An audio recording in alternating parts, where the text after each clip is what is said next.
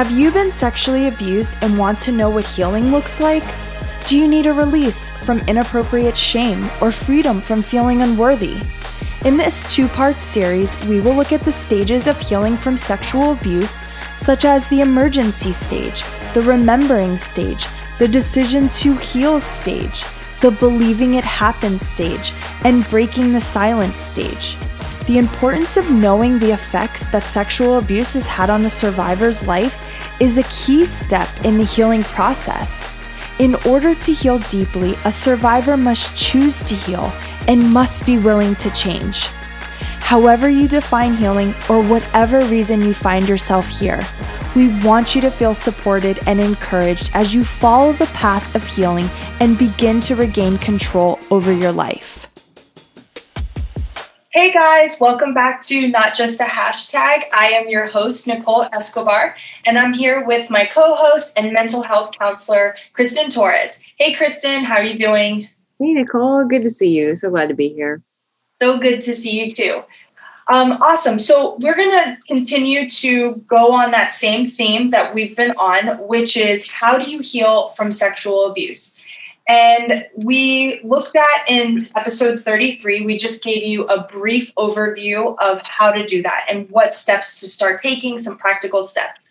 And then in episode 34, we gave you some stages to look at, which is the stages of change and we talked about why people have a resistance to change. I mean, we all struggle with it. I'm definitely somebody who struggles with change sometimes, and um, especially when it comes to healing from sexual abuse. And I think it was such an impactful episode that will really help you understand this next episode. And this is actually going to be a two part series.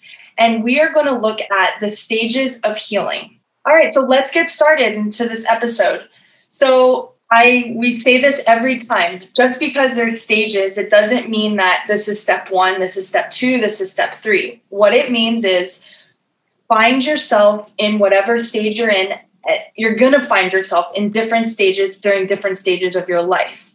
And this is only to help you understand and normalize and help you kind of comprehend what you're going through. Mm. What would you what would you speak into this, Kristen, about these stages and how somebody may look at them as like one, two, three steps and how to not do that? sure. I think that um, I would rarely describe any sort of process in regards to our emotions, our hearts, our healing as like a step-by-step process this is exactly what you do and, and you're going to get to this final end result i think that that can work well in business but not necessarily when it comes down to our hearts. Um, however, I think that it's also at the same time can be really um, helpful and hopeful to know that others have gone before us in this process and have learned some things about how the process can look so that we have a bit of an idea of what's ahead. That's oh, what I would say. That's great. Yeah, so it's great like, yeah, still helpful. Yeah, love that. Okay. So um, I also probably don't say this enough and should say it a little bit more, which is if you're a survivor and you're listening to these and you feel triggered, we really want you to get professional help of some kind. So, as I've mentioned before, Kristen is one of our in house counselors. She's a part of a larger group, and there is counselors in that group. If you need help, give them a call. You can find all their information on our website. It's Hope Christian Counseling.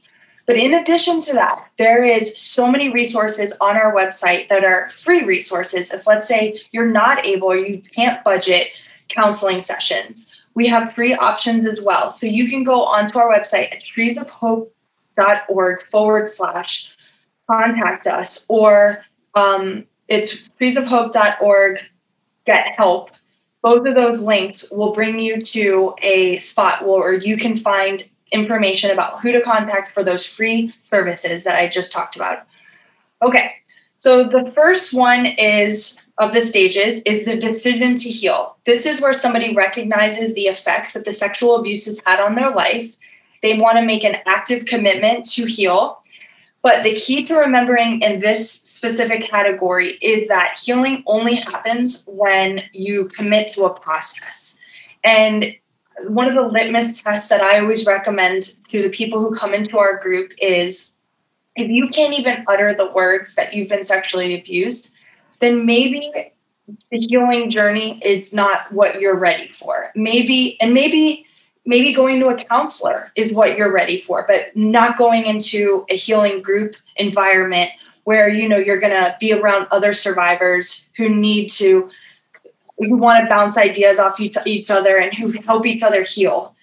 Um, do you want to speak anything into that, Kristen? Sure. Um, yeah, I think that for everyone, it's going to look different, and that's okay. You know, um, whatever whatever that healing process is, um, is going to look like for you. It also is um, may have different components to it. Like you may see a professional counselor. Um, you may start out with a healing group. You may start out with just talking to a friend. You know, and eventually you see a counselor, or eventually you get into a healing group for everyone that that may look different but i think it's just the point of starting somewhere something i was going to also mention is um, the recognizing the effects of sexual abuse in one's life i think that being one of the first parts of the process you may not know all of the effects but just to know that it's had an effect that this is affecting you in some way is i think an important part of, of starting that healing process. Yeah. so you may not understand it fully and that's normal just to be clear. Yeah, I can't even think of what I know now as opposed to what I did when I was walking through healing, or at least came to the first initial group or came to my first counseling session. I had no idea the effects of it. I just was like, something happened to me sexually. That's all I could utter at that time. And then once we started to uncover the details of it more, and years, it took me years to find out how much it actually affected me and that's very normal just to be clear that is not it's we don't usually start out with um, knowing the full extent of things um, or as far as like what the effect has been. Okay. Okay so then the next one is the emergency stage. So this is maybe where memories or suppressed feelings start to come to your mind and they can actually start to throw your life into a little bit of a chaos or into turmoil this is only a stage though. It does not last forever. I remember being here and I felt overwhelmed, just so like like I couldn't get these memories out of my mind. They were every even when my husband would touch me, I would think about them. And I can tell you, it only lasts for a minute. And I, I had to do the work. I had to do work to renew my mind, of course, and we're going to get to that.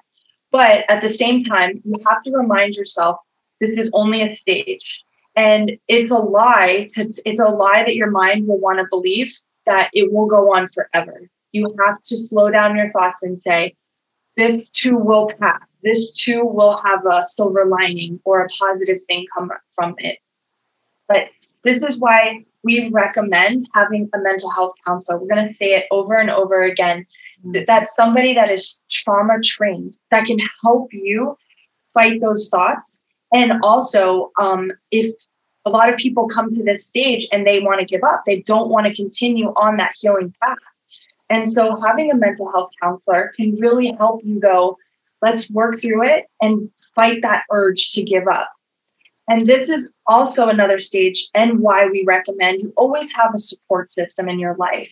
If you think about you know everything that you've ever done in your life that's actually succeeded i mean i think for myself I had a great support system around me when I passed college, when I got married, um, when I went through a difficult challenge with my husband and I. Had I had a girlfriend that I contacted on a pretty regular basis that I talked through with these things that held me accountable, that called me out on my stuff, that also reaffirmed some of the crazy thoughts I thought I was thinking, but ended up being normal feelings. And this is somebody that is your safe place. This is somebody you can be yourself with. And a support system is going to determine your success. We all need support. You need support. And you need to know that you're worthy of support. Absolutely. And I think for anyone too that may be listening who says, like, I don't have it, I have no one to turn to, like that may be where you're at in your life. That is, I think, one of the just um, beautiful things about what Trees of Hope does, sincerely, that um, you're able to get into a group. This is not about um, a popularity contest. This is people coming together to support one another toward healing. And so if you are that person who has who can't think of a support person that you have, a safe person you have in your life, what a great um, place to start is to like get into one of these groups where you're going to be um, with these other women that are trying to heal as well and who probably have struggled with the same thing. I don't have a safe person in my life, or I don't have a support person. I feel so alone right now. Yeah, we it says it throughout our curriculum. If you don't have that person, your group should be that person. And there is a I know you may be thinking, well, like I don't know these women and I, I can't explain it. You may not know them, and I have to be honest. There's some groups I've had, and I can't remember even everybody's name. But what I do remember is how they made me feel, and they made me feel safe and secure. They made me feel heard. They made me feel seen. They made me even if even if we don't talk now, they were there for me during that time, and it and it felt right. It felt safe. It felt okay. Um, and they understood and there's nothing better than looking up when you're talking and you're sharing your story or crying and somebody's crying with you or they go i know i've been there and they can just relate it's it's amazing yep agreed. Okay so the next stage is remembering. Many survivors will suppress their memories of what happened to them especially if it happened to them as a child.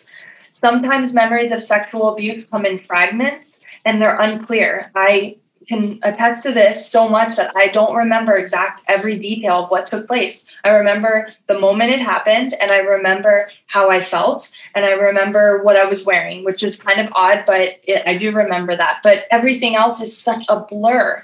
Although, but, if I can say, yeah. Mm-hmm. Just, I'm sorry. I was just going to say that um, it's something that I think is really important is that you do not you don't do not have to remember everything it is okay. And I think trying to push yourself to remember every detail um, is is counterproductive. It's not helpful, and even in therapy, that is not the goal. I don't think any therapist is going to do with you uh, and working with you is to try to remember every single detail. That is not a necessary part of the healing. I think you work with what you do know, and I, the other part of it is we really trust that God is going to reveal if there's anything else that we need to see or know. And I really trust that, that He's working in that process. I love that. So good. And, you know, but if you do have memories and they're here and there, yep. it is a indicator for you to look or investigate a little further. It's not just to ignore it or to minimize it or to act like it didn't happen and to push that thought out of your mind. I know, Kristen, and you and I were just talking a little bit about um, minimizing. You want to speak a little into that? Sure. Yeah. I know that we've talked before about um, knowing the facts that something happened, but basically kind of determining or telling yourself that it wasn't that bad. It wasn't that big of a deal. It didn't really affect me that much. Um, that is really typical too. Um, and I think it's a way of coping it's not necessarily healthy in the long term, though. And that's where I think um, a willingness to explore a little bit more, especially with a safe person, um, can be really impactful. Because have you ever shared a story, and it could be a story of sexual abuse or something else, and you had determined that it wasn't that bad, it wasn't that big of a deal, and that other person's reaction was like, wait a second, whoa, that is bad. That is a big deal. And it really changed things for you.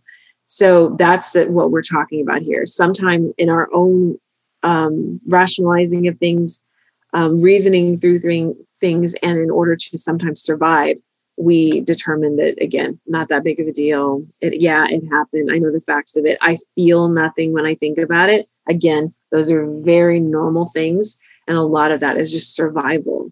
Mm-hmm. Um, and part of the healing process is actually to um, allow yourself to experience the weight of what did happen and the feelings that are probably there that you just may not know how to access. But again, just like Nicole, you were saying, you need to have support in order to go through this. This is not something to shove yourself into um, yeah.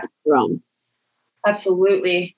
So, another thing to think about is you may start investigating and asking people in your family if they remember certain situations.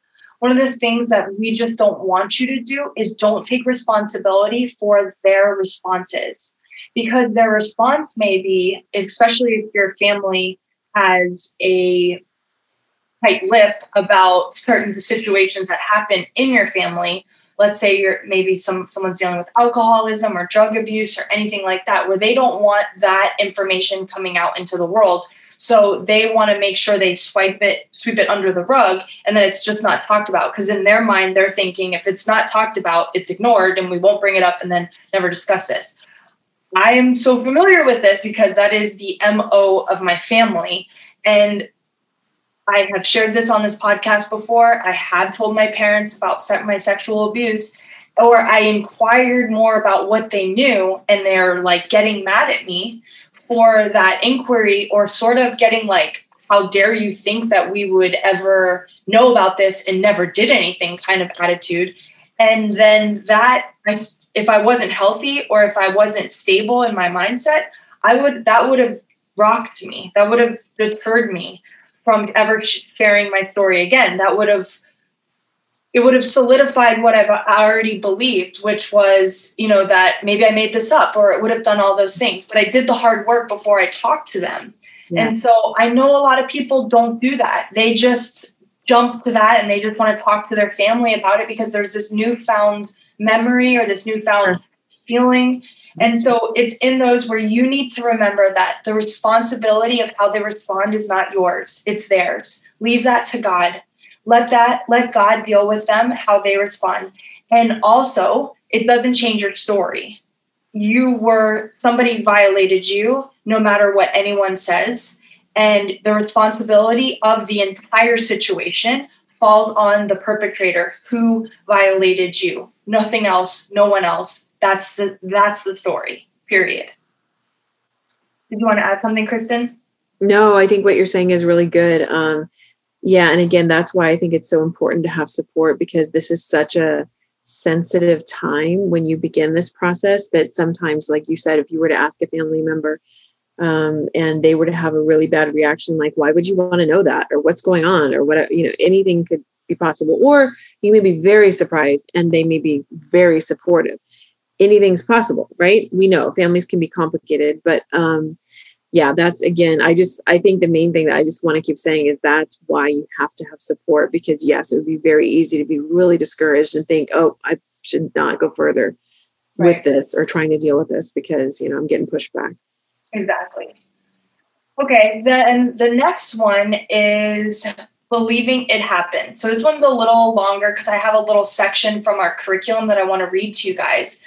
But I have found and I have heard that most adult survivors doubt their memory or doubt their perception of what happened. It's it's this is one of the biggest chapters or weeks in our healing study that we offer. And coming to believe that the abuse really happened and that it really hurt and that it affected your life is a very vital part of the healing journey. Being sexually, this is from the curriculum. So, being sexually abused almost always leaves its victims with a damaging set of false beliefs about their value and worth. When these false beliefs are held as absolute truths, they create mistaken guilt destroy self esteem, and assign undeserved responsibility. Sexual abuse victims struggle with four major false beliefs about their abuse. Now, there could be more, but we have found that they fall into four major categories. The first one is it's my fault, as in something I did made this happen um, could be i know i hear a lot of women say you know i was wearing a skirt or um, my shirt was too provocative or my outfit or i was drunk okay so these are these are thoughts that you think after the fact not during or not not maybe before like when you're getting dressed like you know this is something i'm going to look for right people think after oh i shouldn't have done that i shouldn't have worn that meanwhile when you were getting dressed you probably looked beautiful and that was not your intention. Number two is I must be a terrible person for him or her to have done this to me. Victims often hold themselves responsible for their relationship with their abuser. They feel positive feelings towards the person, or if like if it was a loved one, you the person the victim may have felt like I wanted their affection, I wanted their love, and so I did certain things, and they um, sexually abused me, and so they this victim will think that okay i must i must have been a terrible person or i must not have been worthy of that love that i wanted. And so that's why i got this. That's why i was sexually abused. This can also happen if this is you're the only one in the family who was sexually abused. Let's say you had two sisters or brothers and none of them were sexually abused by that specific person. But in this category, you have to allow the shame and guilt to fall on the people who committed the abuse. By doing so, you will not be making them guilty. You will be recognizing the truth of their guilt. They are responsible for what they had done. It is not you. No matter how terrible you were, or no matter how good you were, no matter who you were, no matter what situation happened, it was never your fault. It's that's not why they selected you. They selected you because something is wrong with them. The third one is I wanted him or her to do this to me. This is a false belief, especially if your body responded naturally. And so you have to remember that we were created in a certain way. We were created with our bodies to function in a loving relationship, to respond in a very specific way. And I'm talking specifically if you enjoyed it, if you were stimulated, if you orgasmed. And a lot of times, this will hold somebody captive for a long time because their body felt a certain way, their, it responded a certain way. Um, and now they think because it did that, I must have wanted it and asked for it. Oh, yeah. This is, yeah, this is significant. Yeah. Significant meaning this ends up producing a lot of shame but you're really right nicole this is just um, this is something that can be worked through is what i would say yeah it absolutely all of these can all of them can. Yep. Then the last one is it didn't happen i must have made it up. So with that one you need to understand that if you have these false beliefs they were learned. And so therefore they can be unlearned right? And so how can you unlearn false beliefs? Well i always re- recommend, you heard me say it before, it's a renewing of your mind. And a renewing of your mind is basically taking accountability for your thoughts. And so there's four steps that we recommend. And the first one is recognize that false belief. The second is reject that false belief. The third is speak truth. And then fourth, repeat this process until you have a set of new beliefs that are that are actual truths yeah. So I'm going to give you an example just in my own life when we're using um, number four to renew my mind. In my older years, I convinced myself that I had made this up, that I had made up my sexual abuse, and that I basically over dramatized a situation that took place and that I imagined the sexual abuse part. So, how did I work through that? Step one is I is recognizing the false belief. So what was that to me? I made it up. So step 2 is rejecting that false belief. So I rejected it by saying you didn't make it up. It happened. You have memories to prove that it happened. Now if I didn't have memories, I can still go off of other things, but thank God I had little fragmented memories of what took place.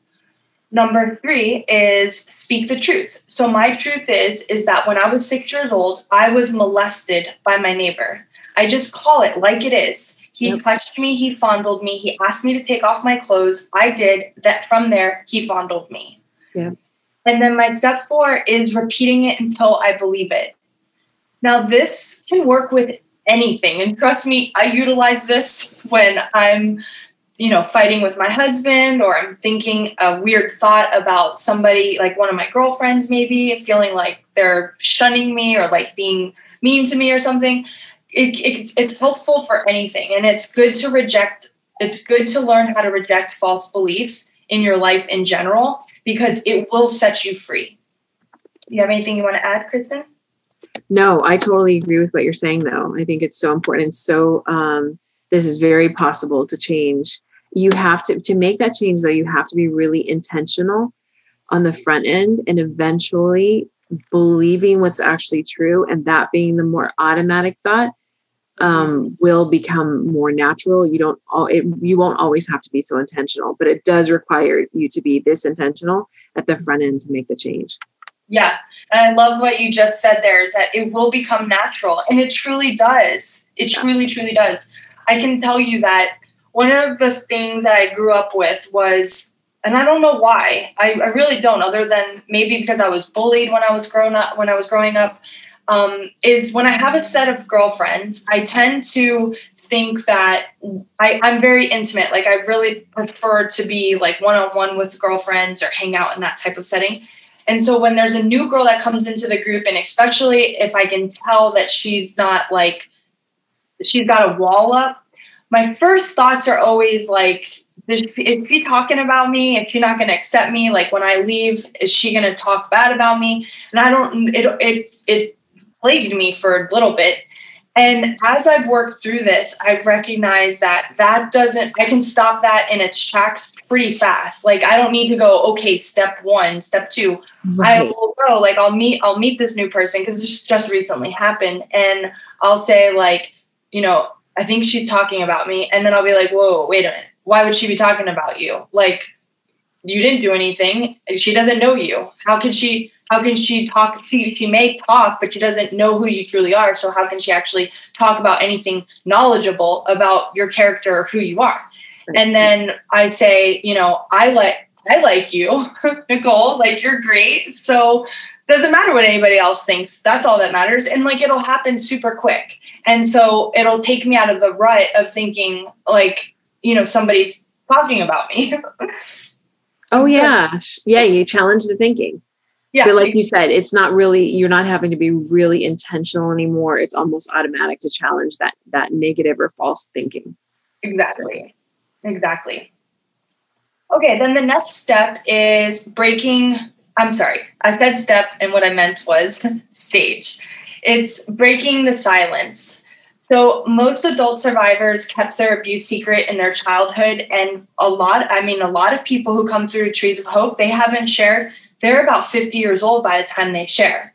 Um, telling another human being about what happened to you is a powerful healing force that can dispel the shame of being a victim. Something to keep in mind is that you can it can be very empowering for people to do this but it's not for everybody. So i've shared this before. It was for me. I needed to do that. This is my life. I'm at the forefront of a sexual abuse ministry so i have made the decision that i'm going to talk about it as much as i feel comfortable and i'm going to share as much as i possibly can for the hope for the sake of the hope of somebody else finding that same healing that I did and finding the hope that I did. But that may not be you. And don't think that just don't compare your life to mine. Don't compare it to someone else who's just totally, you know, silent about it. Do what's good for you. Kristen. Although, yeah, yeah, I do think though that I think part of the healing process is going to include telling someone. I think it's just not everyone is necessarily going to um, speak about it in a more public way. You know that's that's what but some people may. That it's it's i'm right with you nicole. Whatever is going to be like your your journey in this is okay. Right. And i'm just going to reiterate that i have found so much freedom in taking the risk of sharing my story more publicly on every time I get the opportunity. So, you know, I've shared it with my family, I shared it with my close, intimate friends. I shared it then with my family. Then I shared it on social media. Then I speak publicly. Um, then I've done other things. And I have to just tell you that facilitating back, facilitating a Trees of Hope small group, these are all steps. Maybe that's something you do. Maybe you don't do all the other steps I just said, but you facilitate a small group and that and that's something you take a risk on and you challenge yourself. But I I I cannot tell you how free I feel. it is the most liberating feeling that I feel unstoppable. I feel like I was telling my husband the other day, I was like, I could do anything now. I can, nothing seems, nothing seemed um, out of reach for me. And I know that sounds crazy. Like you just spoke up about a story, but yeah, it was a story that was keeping that one part of me silent for so long. And that part of me was affecting so many things that I didn't realize it was affecting. It, it, it affected my, I used to say I didn't want to speak in public. Well, why? Because there was a feeling of shame that I had that came from that one instance and multiple other instances in my life. And when I was able to work through the healthy feelings of why do I feel shame and work through that the why and the how to heal from that, I was able to now when I'm standing in front of somebody or standing in front of a group of people, go, why do, why would I feel shame being up here? Like why? Because I'm exposed but I'm not exposed in an unhealthy way. I'm exposed in an, in an interesting way where they, these people may learn something from me. And that could be a great thing for them. And sure. don't always go to the negative, like think more positive about this. Well, I think what you said is really important too. It's it's um, understanding your story well enough to know what is healthy and unhealthy for you.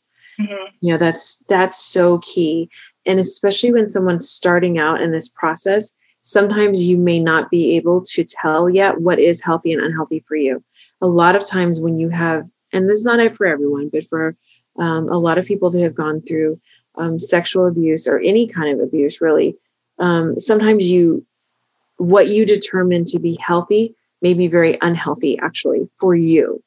It's so interesting. You may have so much insight for someone else about what's unhealthy, but for you, what you determine to be healthy is kind of unhealthy. And what's um, unhealthy you determine to be healthy it's kind of mixed up and that's sometimes because of what what you've gone through in the past and again some coping and different things um, so no, being able to really know what's good for you and not good for you what you're actually comfortable with and not comfortable with i think is just so important. So yeah because you said it. You said it. You know that it's healthy. You feel comfortable. And those are some of the statements you've said all along and, and um, what you're sharing. You're sharing that you're empowered, that you have choice. And again, a lot of times when someone's starting on this journey, they're just learning that they have power, that they have choice, because um, when you have been victimized, that's many times very opposite of what you believe to be true for you. Yeah, it was taken from them. And so they feel like they don't have that. Right. And yeah. so the regaining of that is a huge part of healing. So true. That's really great yeah, as you were talking, I was thinking, yeah, did I feel that way um, three years ago? No, I didn't. This has been a process. exactly. So That's yeah, so again, key. yeah, so key. Uh, great, great, uh, great feedback. Um, okay, the next stage is understanding that it wasn't the victim's fault. So this is common, you know, for people to think that it is their fault but there has to be a stage in which you come to where you understand and you believe with your whole heart, no matter what anybody else says, that it was not your fault. Um, and and that you appropriately blame the abuser for their actions. You don't make excuses. You don't minimize. You don't forgive too soon. You don't do anything other than it was their fault. They took something from me, my innocence, and that falls on them, not me, them. And I think this is a huge part of the healing process. I would say that this is one of a lot of these can be complicated. This is one of the ones that can be really complicated. Um, Dan Allender, in fact, talks about it in his book, um, "Healing the Wounded Heart." Mm. He's healing the wounded heart. Yeah, it's so it's the second edition of the book because he started out with with uh, the wounded heart, and then it's healing the wounded heart. Yeah. So um, he talks about so many um, well-meaning therapists like myself you know telling people it was not your fault right which is such a true statement but actually believing that can be a really complicated thing. And sometimes that does not take away um, it doesn't take away the pain or the belief that it somehow was your fault right away. It takes time to process through that and to untangle some of that. Um, I know there's a really powerful scene in the movie, what movie I love. Um, I'm sure you know of it, but it's basically it's the therapist telling the client this exact statement: "It wasn't your fault." Um, Good Will Hunting. Oh yeah, Ooh, right. Oh, yeah. I know. Love that movie so much. And Robin Williams says at some point um, in their therapeutic process, him with Matt Damon, um, says to him, It wasn't your fault. And Matt Damon says back to him in that scene, Oh, yeah, I know. I know. He said, No, it wasn't your fault. And he was like, Oh, yeah, yeah, I know. And he kept keeps saying it to him. It was not your fault. It wasn't your fault. And so finally, Matt Damon was like, Stop it, you know, and he's pushing him away and he's resisting it. And finally, he breaks down because he heard it. Right. He had someone safe tell him and make sure that he was really hearing that it mm. wasn't his fault. You know, that was his, um, you know, experience. And I think it was such a powerful um, display in a movie of really getting down to actually feeling that and believing that it wasn't your fault, which is um, just can be hard to do. Not impossible, but hard. Okay, Kristen, actually, let's stop there because we are going to continue next time with some more stages. And I think they all kind of go together much better. This one was all about um, the different stages of you know breaking the silence and how do you stop believing the false beliefs and believing that it happened and and uh, remembering? And then okay. And then next week we're going to just continue talking about how do we continue to heal along this process. And one of the main topics that i'm going to really focus on is contacting and thinking about that child from within.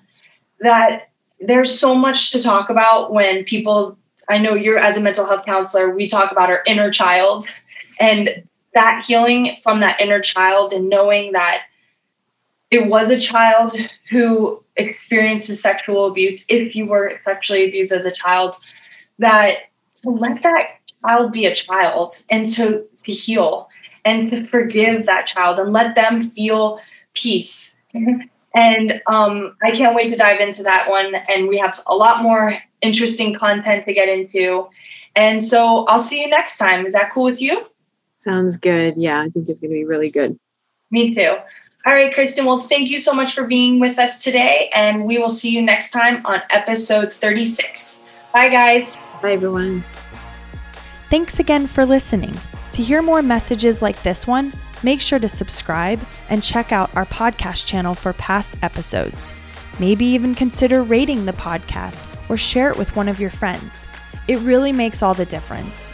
For more content from Trees of Hope and to connect with us, go to treesofhope.org. We love you. Bye.